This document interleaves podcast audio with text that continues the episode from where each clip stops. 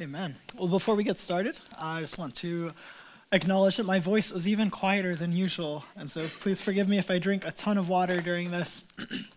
Uh, Elena started off with the, with the whatever respiratory thing. Um, we went to the doctor. It's not COVID, but um, if I'm a little standoffish, that's why. Um, but I still have the linger effect, lingering effect of just not being able to talk much. So some of you are like, yeah, this is great. This is why I came today. Um, um, but speaking of silly things like that, because we like to give each other a hard time, um, you know, we have we have currently four pastors, and um, you probably, I like just have to imagine you've noticed that one of us is just far more of a pretty boy than the others. Um, do you hear anything right now? uh, so, so one of one of us, one of us, and, and, like I take offense to this because I think I'm beautiful, but you know, um, one of us is much more of a self-professed pretty boy, um, so to speak. Uh, but anyways, so this week, uh, not to name any names, but Reggie sent a message to the elders. And uh, Reggie sends this message, and so I was kind of out of the loop. You know, last week, uh, my family, my dad got a house. We were we were down with our fa- like big family in the Keys, catching some lobster, um, highly successful, just going to add that, but you know.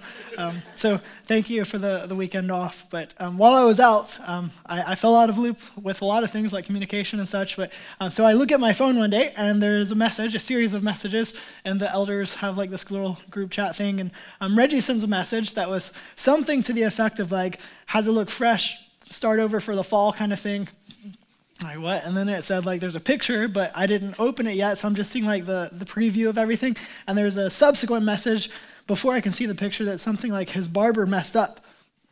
And i've got to tell you i know reggie's barber. I've gone to that barber twice. The first time was like i was terrified um, I just get really scared with haircuts. It's a scary thing. My mom cut my hair most of my life, and so it's just this weird thing. Like, it feels really intimate. Like, oh, you're touching my head. Like, I don't know. So I, I've gone to this guy one time, the first time, and it turned out okay. Like I, I had been coached on like here are the things you need to say and do. Like I didn't know barbershop etiquette and all this stuff, and so um, that was just stressful. But it turned out okay. I got my haircut. Leland got his haircut. And we're like, hey, we'll do this again. This is pretty cheap. I like this. So uh, we went the second time, and the second time the guy acted like he totally knew me and remembered everything. And so he's like, like last time, right? And I was like, you remember last time? And he's like, yeah, yeah, I'm gonna make you look good. I was like, okay, like, I'll trust you. Uh, no. it was it, his idea of look good and mine are just different, you know, and that's okay. That's, that's all right. So when Reggie sends this message and he's like, fresh look for the fall, my barber messed up, I'm going to think like, oh, should have told him. I don't know. so then I see the picture when I open it up, and I'm like, this is bad. This is this is not good. Like he's bicked, completely bald. And if you saw Reggie, you're like, okay, what, something's not adding up here. So he's like completely bald. I'm like, this is this is not good. So I'm telling him like, hey, dude, just like seek the solace of your wife, Jessica. And he responds almost to me and is like, she's treating me like a street dog. I'm like, this is this is really bad. This is not good at all. And so um, anyway, I, I, he, he then responds and he's like, Did anybody zoom, zoom? Like, actually look at the picture. I'm like, I didn't like it the first time. Like, no, I'm not going to come back and look at it. But um, some of the other guys were a little more courageous than I am and, and pointed out this is apparently a filter, like an app filter, and so you can make yourself look bald. I was like, oh, That's a relief and terrifying at the same time. Um, but I just like if I would have actually looked at it, I would have I would have really understood and known what was going on if I would have like really looked at it. Um, and, and, this week, as I've been wrestling with this text that we're in in Galatians, um, I, I think like that's really at the heart of this. Is if you really look at what you should be looking at, then you wouldn't be deceived. You, you would actually know what your eyes should be fixed on. Um, but too often, we get moved by something. Like there's a moving experience. There's something moving that captures our attention and makes us lose focus on what we should be looking at. And that's what's happening in this text today. This is what was happening in the churches of Galatia as Paul was writing to them. And so we're going to be in Galatians chapter 3, starting the chapter today. If you want to make your copy of Scripture ready with me, um, Galatians chapter 3. And we're going to be wrestling with this idea of something capturing our focus, our sight, that should not. And then how do we remedy that? So as you as you're kind of making your way there, a quick recap of where we're at. Paul is writing as an apostle about 2,000 years ago to a group of churches in Galatia that he helped start um, by preaching the gospel, the good news that God so loves this world that in spite of its brokenness, he said, "I'll take your punishment on myself." He sent the Son of God, Jesus, to take on humanity and now fully God and fully human. He bore the weight of our sin and our shame, having lived a perfect life fully righteous, and then died the death that you and I deserve on a cross. But it didn't end there. He rose again victorious over sin and death itself. On the third day, he came back to life and is offering us life everlasting with him. He is the first fruit, and we are to follow. And so now we get to walk as followers of Christ, his family, his church, his people. His gathered people, church means gathering or assembly of called out ones. We, his people together, we have the privilege of walking in full freedom full forgiveness, life everlasting with him to see his kingdom come to bear on this planet. And he is coming again. The day is coming, like we celebrate in communion. Jesus said, like, I'm not going to drink this with you until we drink it anew in the kingdom. And so we drink it now, proclaiming his death, looking back, but looking back so that we can look forward that the day is coming when we're going to be with our Savior face to face, that he will wipe away the tears from our eyes Death will be no more. There will be no more mourning. All the former things will have passed away. He's the one who says, Look, I am making all things new. And so we live in the joy of that, looking back and looking forward, so that now today we have hope and we fix our eyes on Him, living for His kingdom, His mission. And so, in light of that, Paul is saying, Hey, you lost sight of that, guys. Like you're listening to another gospel. There actually isn't another gospel. And so we walk through how the gospel has to be central, it's reliable, all these different things. And then Josh beautifully took us last week through what is kind of, like, I was honestly just jealous. Like, I love the passage Josh, Josh got to preach last week, but he brings us to this point where Paul is in this autobi- autobiographical portion where he's telling kind of some story of what happened. He went to Jerusalem, and then Peter comes to Antioch, and they have all these interactions where he's like, Look, even the highest leadership here, everybody submits to the gospel. You don't mess with the gospel, we all submit to it. It's reliable. Submit your life to it, hold to it, contend for it. Don't let it get messed up by all these outside influences. There are people creeping in and they're trying to add to the gospel and say, like, yeah, you were saved by grace through faith, but if you really want to be part of the people of God, you need to be circumcised. You need to take on this outward sign of the covenant if you want to be a part of the covenant people of God. They're trying to add the law to the gospel. And Paul is saying, like, no, no, no. You've actually, you have died to the law because you died with Christ who fulfilled the law. And now you're just alive in Christ in this freedom that he has procured for us. So you're free.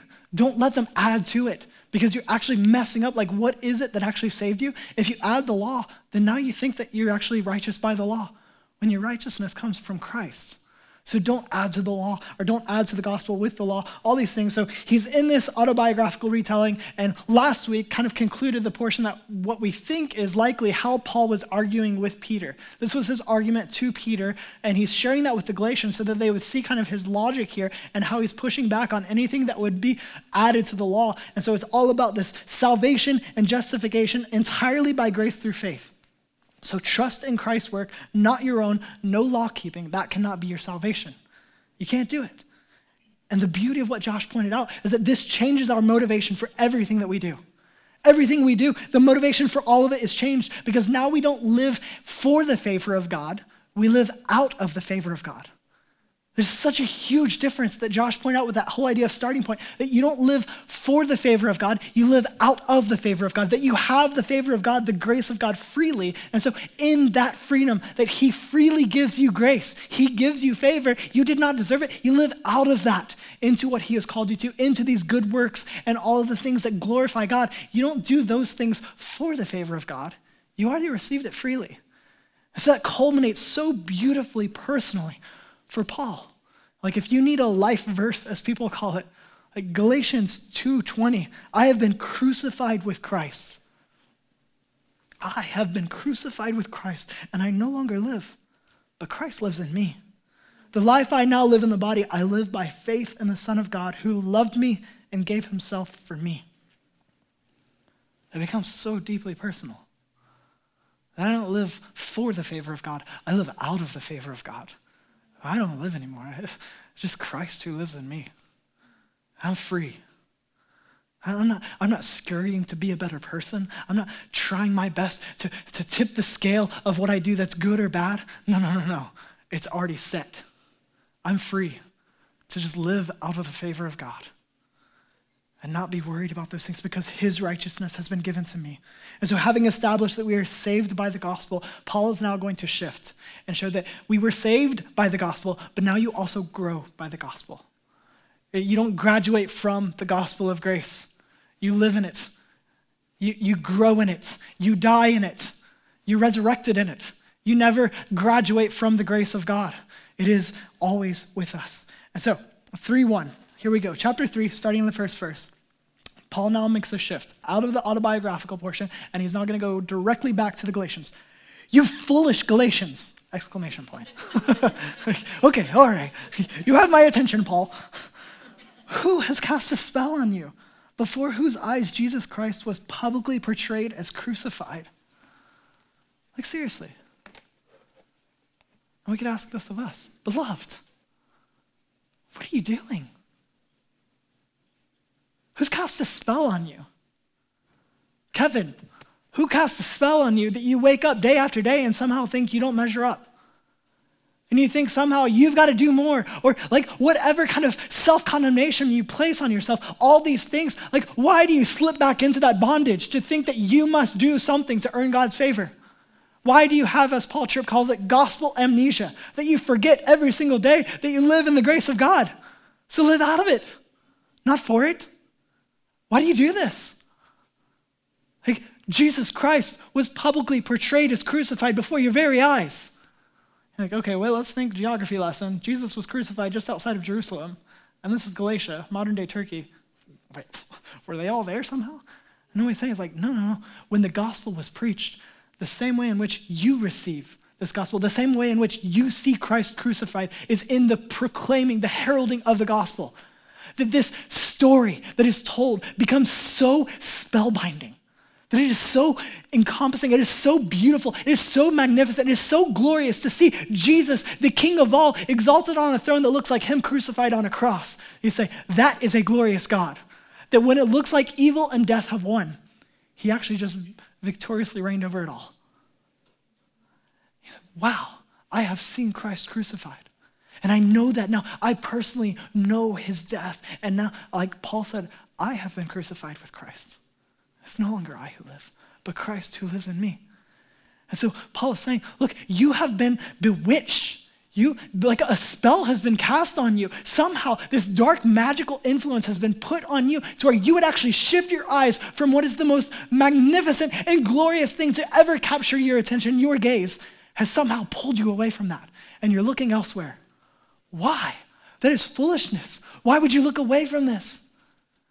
And so from the get go, he's like, look, this is the remedy. You're getting deceived, you're getting pulled into all these crazy other things. Turn your eyes back on Christ. See him crucified. That is what will break the spell that has been cast over you to pull your eyes from our crucified Savior, from your salvation, from the gospel itself. Turn your eyes back to this. You must come back to it. So, this begs the question well, if I need to see Christ crucified, this is what you're starting with, Paul. Like this is this is how we break the spell. See Christ crucified as he was already proclaimed to you. Uh, wait, why was he on that cross in the first place? Why? Because he had to die to save us. He must die to be our salvation. So you remember 221, if you go back the end of the prior chapter that Josh wrapped up with, I do not set aside the grace of God, for if righteousness comes through the law, then Christ died for nothing. Oh, that makes a lot of sense. Listen to me if you think that you can in some way be a good enough person to go to heaven, to receive the forgiveness, the freedom, the life from God our Father, from God the Son and God the Holy Spirit, if you think you in some way can earn that by doing the right thing, saying the right thing, even saying this magical prayer, whatever it is, if you think that you in some way can get that, then why did Jesus die? You make a mockery of that. He had to die because we cannot save ourselves. He had to die. If we could keep the law in any way to earn our salvation, then why did he die? He died for nothing. It's, it's a rhetorical question. No, you cannot keep it. He had to die. There was no way you could earn the salvation, the love and delight of God. He gave it freely in grace. And so he had to die. And so counter this harmful spell. See, it is greatly moving to see Christ crucified as the preaching of the gospel does. And so he continues on, verse 2. I only want to learn this from you. He's starting an argument here. Did you receive the Spirit by the works of the law or by believing what you heard? Answer that. Did you receive the Spirit, the evidence of your relationship with God? The one who convicts our hearts of sin, who regenerates our hearts, gives us, in the words of Ezekiel the prophet, as God spoke through him, a heart of flesh and takes away the heart of stone that could feel nothing. Suddenly, our blind, dead eyes are quickened to life and we can see, and we see the beauty of God. And now, in response that we freely choose Him, yes, I love you. You are glorious. The Spirit does that for us. We were dead in sin, blind. We had no idea that we were even dead. And so, if you have the Spirit, if you feel the conviction of God saying, No, I'm calling you out of that darkness into marvelous light to proclaim my excellencies, if you have that Spirit, wait, wait, wait, now answer this. Did you receive that by works of the law or by believing what you heard? By just hearing the gospel and believing, He did die and He rose again. And He did that for my salvation because He says He loves me. So, which is it? Did you, did you get this by works of the law? Or, or did you just get this because you believed what you heard? And he continues on Are you so foolish? After beginning by the Spirit, are you now finishing by the flesh? Did you experience so much for nothing, if in fact it was for nothing? So then, does God give you the Spirit and work miracles among you by your doing the works of the law? Or is it by believing what you heard? Just like Abraham, who believed God and it was credited to him for righteousness. So he makes this argument. Why would you hold to what already proved futile? Like you had to abandon the system of self righteousness in order to freely receive the righteousness of God. In your salvation, for you to take on the righteousness of God that He gives freely at His own cost, the life of the Son of God who exchanged our sin for His righteousness, for you to receive that, you had to actually let go of the system of self righteousness, thinking that you could some way, somehow deserve this righteousness, this salvation from God, that you could some way make yourself delightful to God. You had to let go of that to receive the righteousness of God so that He would see you and He would delight in you because it's His own righteousness that He has given to you. So now, why would you turn back to that approach? That makes no sense, Galatians. That makes no sense, beloved. We would never. Why would we do that? The gospel is that we can rest and we can trust in what Christ accomplished, not what we can. So then, why would we turn back to such an approach? And he makes it practical. Okay, so this is what they're actually saying. They, okay, you want to be truly part of the people of God? Well, like we've always been the people of God, us Jews. And one of the one of the signs, the ways that we actually enter into being the people of God, is that we're circumcised on the eighth day. All of us boys. You know, it's a great party. All right. So, look, you want to be actually part of the people of God? That's great. You believe that Jesus died and all that stuff. Yeah, that's, that's awesome. But if you want to be part of the people of God, not like, here's a little bit of the law. You actually need to obey in this way. You need to do this. You need to, to be circumcised. You need to observe the Sabbath. You need to have these festivals, these huge signposts of what it is to be an ethnic Jew. So you got to do a little bit of this too, okay, guys? And Paul's saying, absolutely not. No. So let's talk about that, okay? Circumcision. So that's how you enter into being the people of God. Wait, wait, wait. You remember my last question? Have you received the Spirit? You began by the Spirit. Why do you think you need to somehow do something different? Continue in the flesh, also known as the law. So here's the thing if you receive the Spirit, and that was the mark of entering into the people of God in the new covenant, like the mark of entering in the covenant, the old covenant, was circumcision. Oh, wait, you already have the mark of entering the new covenant, receiving the Spirit. So now what makes you think you need to go back? Why would you need to now have a different mark to enter into the people of God? That, that makes no sense, guys. You can't, you can't add this. Like, you're already in. If you're already in because you have the Spirit of God, why would you add some kind of requirement for how you get in? You're already in. That makes no sense. Don't do that. Don't submit to that. That's insane. The Spirit's indwelling marks the entrance into the people of God in this new covenant. And so, if you have the Spirit, why would you now think that you need circumcision or to obey the law in order to truly enter? You're already in. And so, then he begins this case study of Abraham. Like, you remember Abraham. And, and this is an appeal to the patriarch like, this is the forefather of all ethnic Jews. Like, God called Abraham, or Abram at the time, out of the land of Ur, and he says, I'm to make a nation out of you that's to be innumerable. Like, you go look at the seashore, see all that sand? Try to count some sand. Can you count it? Well, that's like your descendants. Hey, Abram, look up here. See that? Look at the sky. See all those stars? Start counting them. Can you count all of them? No, I can't do that. Well, that's, that's like your descendants. I'm going to make a nation out of you. And in fact, I'm going to bless all the nations through you. Like, wow. And what does Abram do, who later becomes known as Abraham? He believes God, and it is counted to him as righteousness. He's quoting Genesis 15, 16 there. In verse 6, just like Abraham, who believed God, and it was credited to him for righteousness. And so let's jump into this case study. It's like, okay, let's, let's go to the patriarch. Let's go to the first Jew, so to speak, here, the one that we were all descendants from as ethnic Jews. You want to say that these Gentiles need to add these different things to become part of the ethnic Jews if they really want to be part of the people of God? Well, let's look at what our forefathers said. So here we go, verse 7. You know then that those who have faith, these are Abraham's sons. Now, the scripture saw in advance that God would justify the Gentiles by faith and proclaim the gospel ahead of time to Abraham, saying, All the nations will be blessed through you.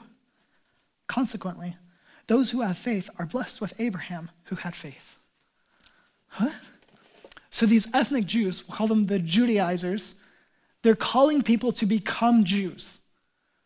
That's what they're doing. They're adding this element of the law, saying, look, to be part of the real people of God, you need to become like us, the Jews, the true people of God. So if you really want to be part of this, you need to also keep the law as we have kept the law. And so the sign, circumcision, these different things, like you need to do this stuff. And Paul's saying, no, absolutely not. That is not actually what it means to become part of the people of God.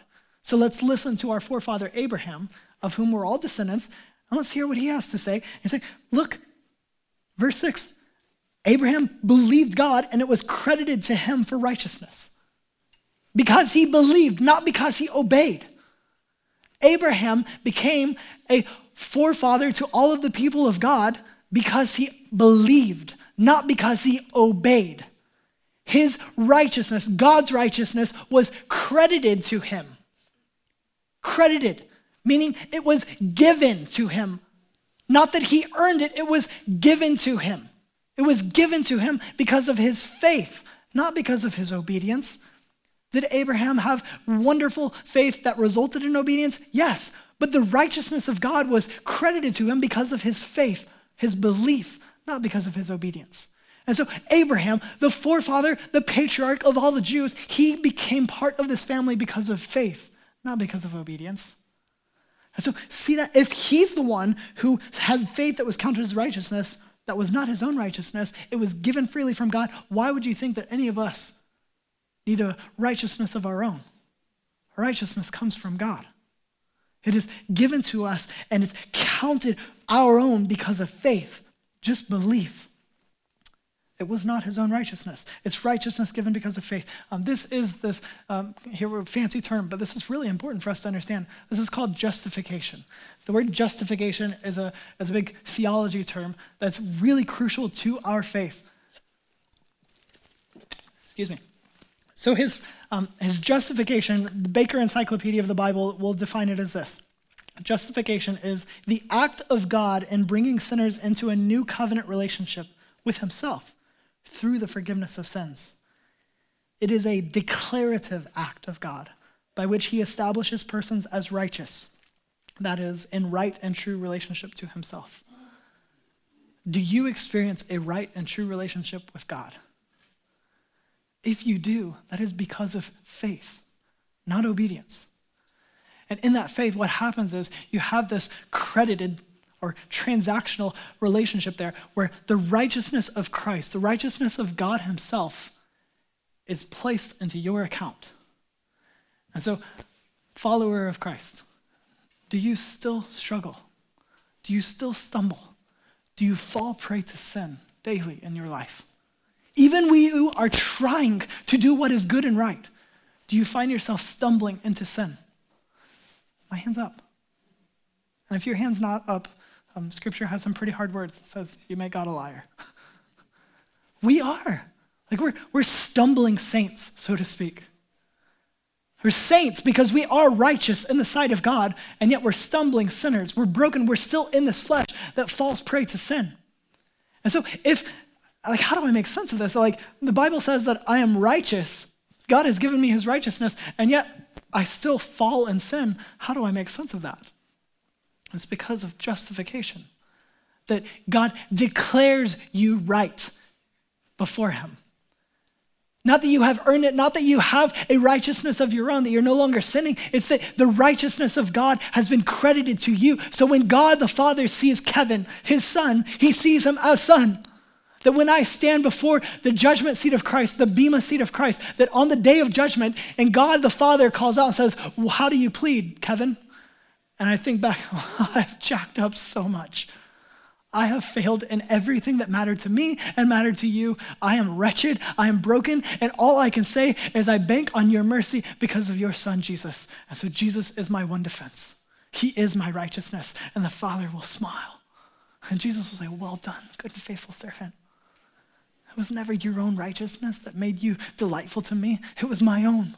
And I delight in you. I genuinely delight in you because of what I have done. And now you get to live out of that favor, not for that favor. So you're free. But it's not my own. I don't earn this. You don't earn this. It is given freely because of faith that you just believe the message that you have heard. So, if the father of all Jews would agree with Paul, how can the Judaizers disagree?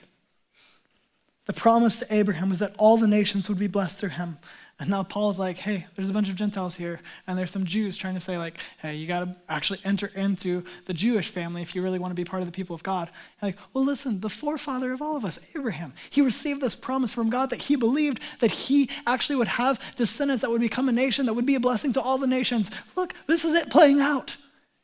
Like, the blessing is to all nations, and it's just this gospel of grace. You don't earn this, it comes freely. And so, bottom line, gaze continually on the gospel. Always. Keep your eyes on the gospel. See the beauty of this faith that, that is just a response to this message we've heard that it's grace, it's good news. God loves us in spite of us. I can't earn his favor. And so live out of his favor, not for his favor. Don't let people add to the, the entry requirements of being the family of God. The only requirement is faith. You just believe the message you've heard, and it's news. Like you turn on the news and like we have this whole thing about fake news now. Like I don't know what I can trust. It's insane. Like no one's doubting the fact that there's a lot of misinformation. It's like it, eh, we just have to figure out like what's actually true, what's not true. But when it's true news, it's still true news even if you don't believe it. And that is the gospel. This is true. And so the onus is now on you. Do you believe it? Will you believe this message? Or will you live in such a way that you think, I've got to somehow do this? I got, I got to do this. White knuckle it. I got to figure this out. And the freedom of the gospel is Christ has already done it for you. And grace and love for you, he died. And it was a joy for him to do that. He loves you. He really does delight over you. So you don't have to live your life under the bondage of thinking, ah, oh, I disappointed you today, didn't I, God? No. He died knowing it all. He loves you. He's saying, now live out of that delight. Live out of that favor. Not for it. Don't let people add to the gospel.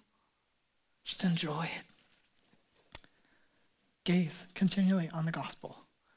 It's what saves us and it's also what grows us. So as you struggle, having the righteousness of God credited as your own by faith, and you see your life day to day, I, I fall, I fail in this way and that way, the answer is always to look at the gospel. Gaze on it. How do we grow as Christians? How do we overcome our sin struggles? You see the gospel. You see Christ crucified. Publicly, dying in love for us. It's the same way that we began, that we will continue and we will finish. You see and you savor the gospel. So, do you have a problem with sexual sin? I'm pretty excited about. I don't. I don't know if anybody else is. Everyone I've talked to so far is just like, I don't know, which is just making me think like this is why we're doing this. But there's a there's a book coming out in just a few days um, called The Death of Porn. That even if I have to personally buy it, I think I'm going to buy a couple copies for every guy in our church. Because we have to lead the way in putting an end to this insanity. Do you know how unjust it is that we would objectify someone to be just our momentary, fleeting pleasure? Someone made in the image of God. I think we can control that and subject that to violence and all kinds of insanity. No. You know, with, with quarantine last year, with COVID coming about, um, the, the porn industry has seen a major boom. They're profiting like crazy off of this. The, the traffic volume going to porn sites went through the roof with quarantine. And I think, oh, that makes sense. A lot of people, and ladies, you're not off the hook either. It's, it's both genders. But the, the volume of traffic going to porn sites went through the roof with quarantine. You're like, okay, well, yeah, a lot of people isolated and alone, more free time. They're going to do this little indulgence thing. You could, you could see that, and, and that's probably true for some of it, that it's just convenience. But you know what's actually behind a lot of it? And I've talked with, I don't know how many guys now struggling with this. It's intimacy. As you're cut off from community and more isolated than ever and struggling for intimacy. And so many guys, we go back through, like, what is actually behind this struggle? It's not just sexual deviance, it's a desire to really be known. It's a desire for something deeper, a connection. And then you separate. You sever so many connections in your life. And what do you turn to? Oh, this thing that gives me this false sense of intimacy and always leaves me feeling awful and empty. So, what's the answer? What do you do with your sin struggle? You see Christ crucified. You see that he's actually more beautiful than any body. And I mean that as in a physical body. He is more glorious than any sexual climax you could ever imagine. He is more satisfying. You see his crucifixion. You see his death, his love displayed on a cross for you, that he knows you. This is real intimacy, that I know you and I love you. That is how you overcome this sin. As you see the cross, you see the gospel, you keep your eyes on that. You have anger problems, anxiety problems that make you do insane things. What is the answer? You see Christ crucified. You see that he has every power, all authority in heaven and earth has been given to him. He has it all. And it can drive out all the fear. He can provide for every need. He owns it all in perfect love, love for you, it drives out fear. So you see Christ crucified. What am I anxious about? My father owns a cattle on a thousand hills, and I'm worried about paying my bills? this is crazy. He loves me. You see it on the cross. You feel like you're constantly disappointing God. You're failing to measure up. Like, what does a life look like that's pleasing to God? Oh, not my life. What do you need? You need to see Christ crucified. He was willing. He saw the joy set before him, and he knew everything that was to come on the cross, despising it, scorning the sorrow, what was to come on that. And yet, for the joy set before him, he endured because he knew you, and he died saying, It is finished. That means every sin, every failure, all of it. He died knowing every bit of it, and it was a joy for him to do that because he loves you. And now, don't live your life wondering, did I disappoint you today, God? No, you live out of the favor of God, that He loves you. He gave this freely. Stop trying to earn it. You cannot earn it. Every sin struggle, what do we do? We always grow in light of the gospel. The Spirit is at work in us, and the Spirit is always working in the gospel to remind us of what God has historically done, whether you like it, believe it, or not. He did this, it's true. So we live in light of it, believing the message. Because at the root of all sins is some idol or another. But every idol really finds its being in the fact that something or someone is being worshiped in the place of God. And what's going to correct that? is seeing Christ crucified, a God that is truly worthy of all of our affection, all of our adoration. He is glorious. So see Christ crucified, see the gospel, and this will correct it. I want to close with a story from John chapter 9. There's a, there's a man who was born blind. And some of his disciples, they apparently encounter him and they're like, hey, Jesus, like, we've had this kind of age old question. Who sinned? This man or his parents that he was born blind? Was this like this whole foreknowledge of God thing? Like, God knew he's going to be a jacked up dude, so you're not going to have sight? Or was it that his parents were jacked up? And because of that, like, bad parents. You get a blind kid. Like, wow, what an awful way to view God. And Jesus like, neither, neither. He was born this way, actually, so that the works of God could be displayed in him. Like, what? She's like, watch this. Jesus starts spitting on some dirt. I Like, oh, that's, that's weird. What are you doing? He's like, oh yeah, watch this. He takes it and starts rubbing it in the guy's eyes. Like, it's a good thing he's blind, because if he knew what you were doing. And she's like, hey, go, go wash in the pool of Siloam, and you'll receive your sight. And the guy does. You imagine, like, spit and dirt in his eyes. It's like, oh, I've never been able to see, but I got this weird stuff caked in my eyes. Washes it out, and I'm like, ah, I can see. So he's taken off, and like all these people are like, wait, we, isn't that the guy who's been blind his whole life? Nobody's guiding him. How's he doing that? He's gonna trip. He's gonna trip. He didn't trip. What? What is this? Like, yeah, that was me.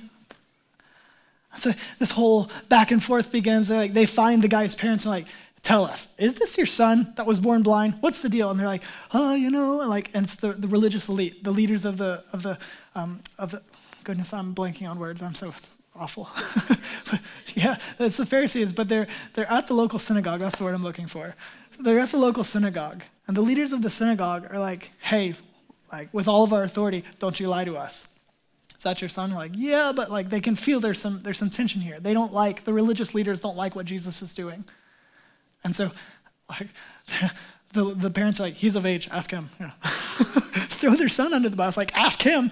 And so they come to the boy who's, who's he's a man now, and he's received a sight, and they're like, tell us. Like, listen, we know that guy who healed you, he's a sinner. So tell us the truth. Like, with the threat of excommunication, that they could be kicked out of the synagogue. Like, where you go for all of your religious practice, like, you're going to be kicked out of the people of God. Tell us the truth. We know he's a sinner. What, what happened here? Tell us what happened. You know what the guy says? he says, whether or not he's a sinner, I don't know. One thing I do know I was blind, and now I can see. This is what's happening in Galatia.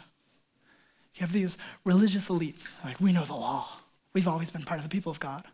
Yeah. Oh, well, it's great that you have this breakthrough. Like you understand the gospel, but you actually need to know this. And like if you don't know this, then you're not actually part of us. There's the threat of excommunication there. Like if you really want to be part of us, you got to know this. And so you imagine these Gentiles like, we did not grow up memorizing the entire Torah. These guys like they know things we don't know, and they're saying we've got to know this and all this. no, no, no, no. What do you know? One thing I know: I was blind, but now I see. This is what I know. You have that story, beloved.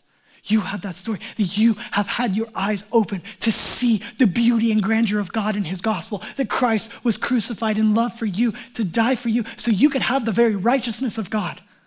This is your story. This is my story. That we may not know a lot of things, but you still can go tell the world, this is what I know. I was blind, but now I see. So will you go tell people?